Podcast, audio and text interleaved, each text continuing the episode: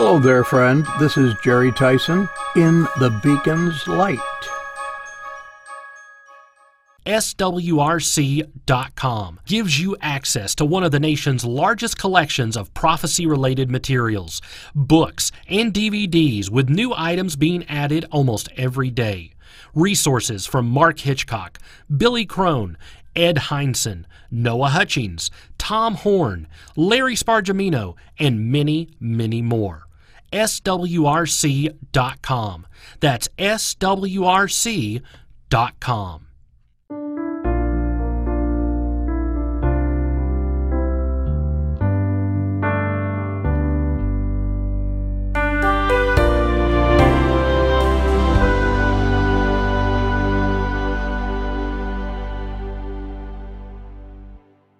I'm sure that if you have been a Bible believer for any extended period of time, and if you have memorized even a moderate amount of Scripture, you have found that some verses hold deeper meaning for you than others. It could be that you have found that they have a personal application to you, or that the richness of the truth they hold is too much to ignore. Some passages truly carry us to the heights, even, it seems at times, into the very throne room of God. I've found myself meditating on Romans 12, verses 1 and 2 recently. They would not leave my mind, and maybe that's because the Lord wants me to share them with you here and now. It can be dangerous to single out a short passage and laser focus on it, but we'll take that risk for now, at least at the outset. I want to mention I am not a pastor but an ordinary layman with a message I think needs to be shared today. Here are those two verses. I beseech you, therefore, brethren, by the mercies of God, that ye present your bodies a living sacrifice, holy, acceptable unto God, which is your reasonable service. And be not conformed to this world, but be ye transformed by the renewing of your mind, that ye may prove what is that good and acceptable and perfect will of God. Before looking at the actual verses, I'm reminded of something a preacher said a long time ago. Whenever you see a therefore in Scripture, be sure to find out what it is there for. The fourth word in verse 1 is therefore. So, we could easily point to the whole book of Romans up to this point, but let's limit ourselves to just the previous chapter and the latter part of it. We find the Apostle Paul is pouring out his heart of love and passion for his people, the Jews, who are in unbelief. He goes so far as to say in chapter 11, verse 28, that they are the enemies of God and to those who have trusted Jesus as Savior. Strong words. Enemies? Yes. But still loved by God enough to have Paul pouring out his heart with a message for them. He reminds his readers that they are no different in that not that long before they didn't believe the message, but had since then obtained mercy and if his readers were faithful to the work God is calling them to do, that mercy will be expanded further to include those who hear the message. Again, here is something that is obvious, too obvious. Mercy is available to all who trust the Lord. They first had to be declared lost in their unbelief before that mercy would be revealed. The analogy is similar to the concept that you're in a strange town and looking for a landmark but not having success.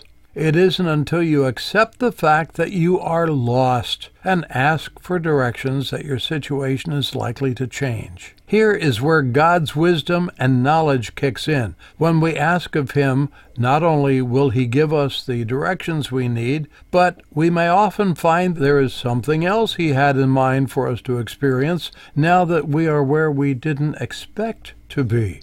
Now, back to where we started. Paul is begging his readers, therefore, because of God's mercies, to do something worthwhile. Those mercies are carefully remembered all the way back in Lamentations chapter 3, verses 21 to 23. This I recall to my mind. Therefore have I hope. It is of the Lord's mercies that we are not consumed, because his compassions fail not. They are new every morning. Great is thy faithfulness. We carry no innate good that God should sit up and take notice of us. We are sinners who do not deserve his mercies, yet he loved us. We get a new day to serve him again and again, even though he would be vindicated if he wiped us off the face of the earth. Those mercies of his are the propellant for us to serve him day in and day out. Of course, we have responsibilities to our families, to our boss, our country, our church, but the primary responsibility that overrides all others is to serve Him. How?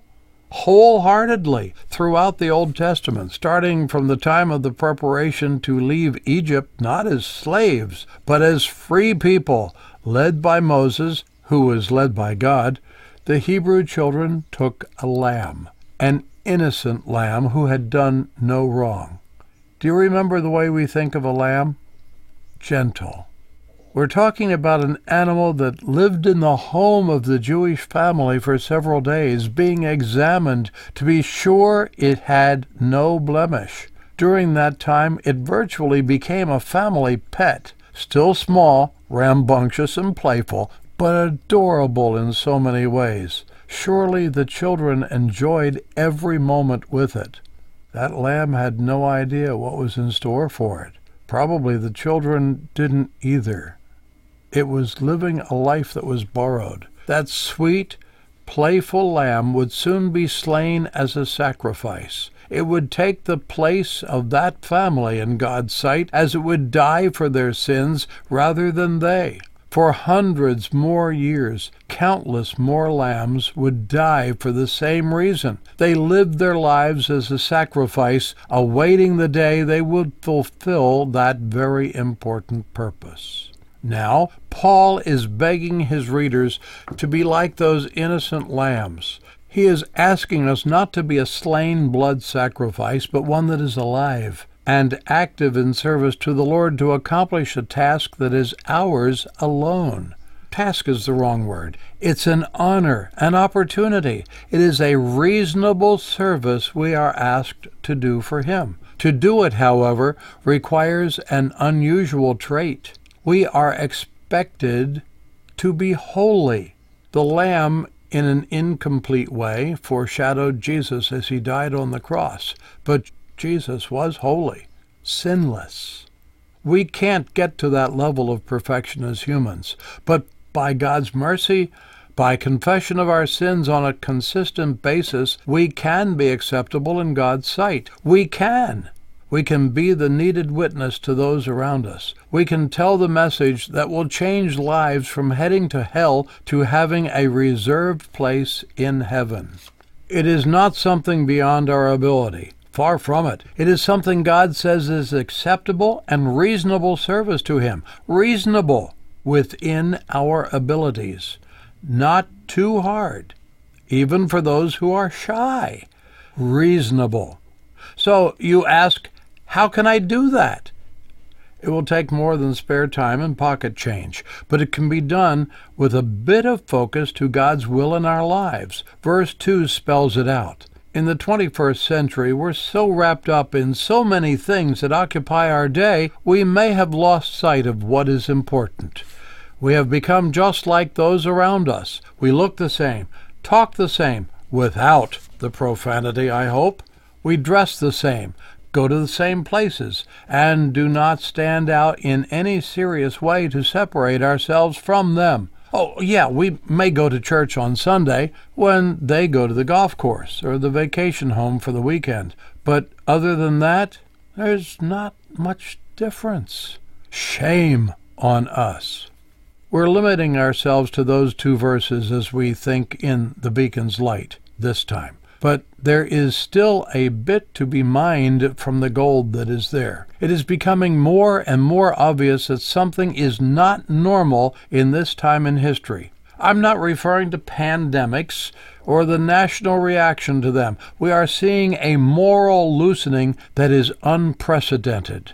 There was a time when an evangelist or hellfire preacher would at least be able to get us stirred up over the future day when Satan would rule the world through the Antichrist. His word pictures would make no doubt in our minds that there was coming a future day when the wickedness that would engulf the world would be so great that the mind couldn't grasp it. Friend, we are not in the tribulation yet, and that evangelist would almost be silenced when seeing how his preaching has already come true. How close is the day of the Lord's return? Not a small portion of the problem lies at our feet, fellow believer, because we have fallen into the trap of Romans 12:2. We have conformed to the world and not been transformed to God's will in our lives. How do we do that? It's deceptively simple. Priorities.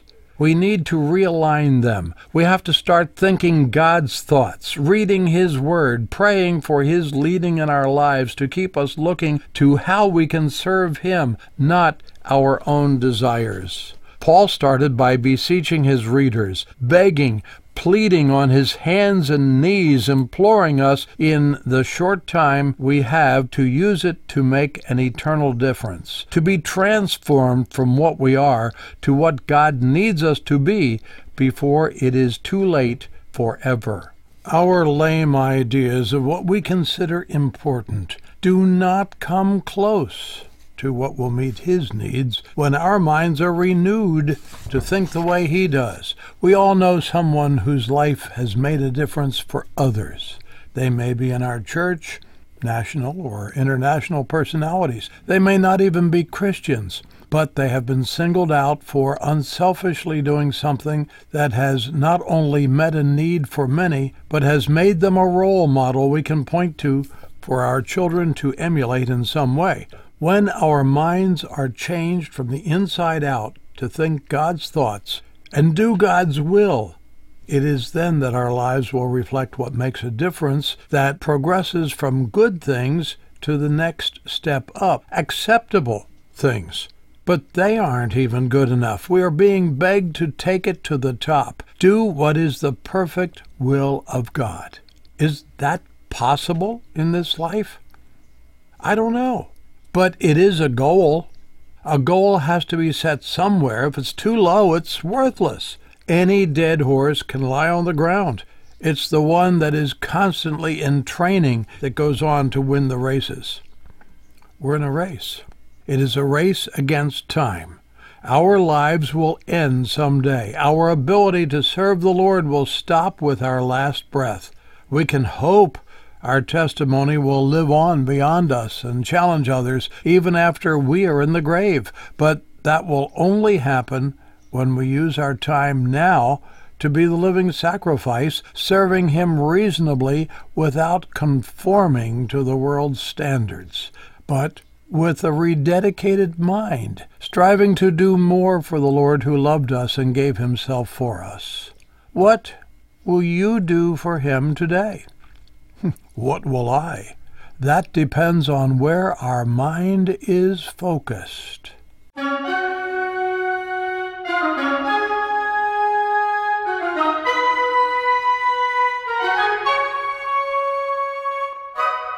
In the Beacon's Light is a production of Beacon Street Media. Feel free to contact us at www.swrc.com. This is Jerry Tyson reminding you that when we walk in the light, as He is in the light, we have fellowship one with another, and the blood of Jesus Christ, His Son, cleanseth us from all sin.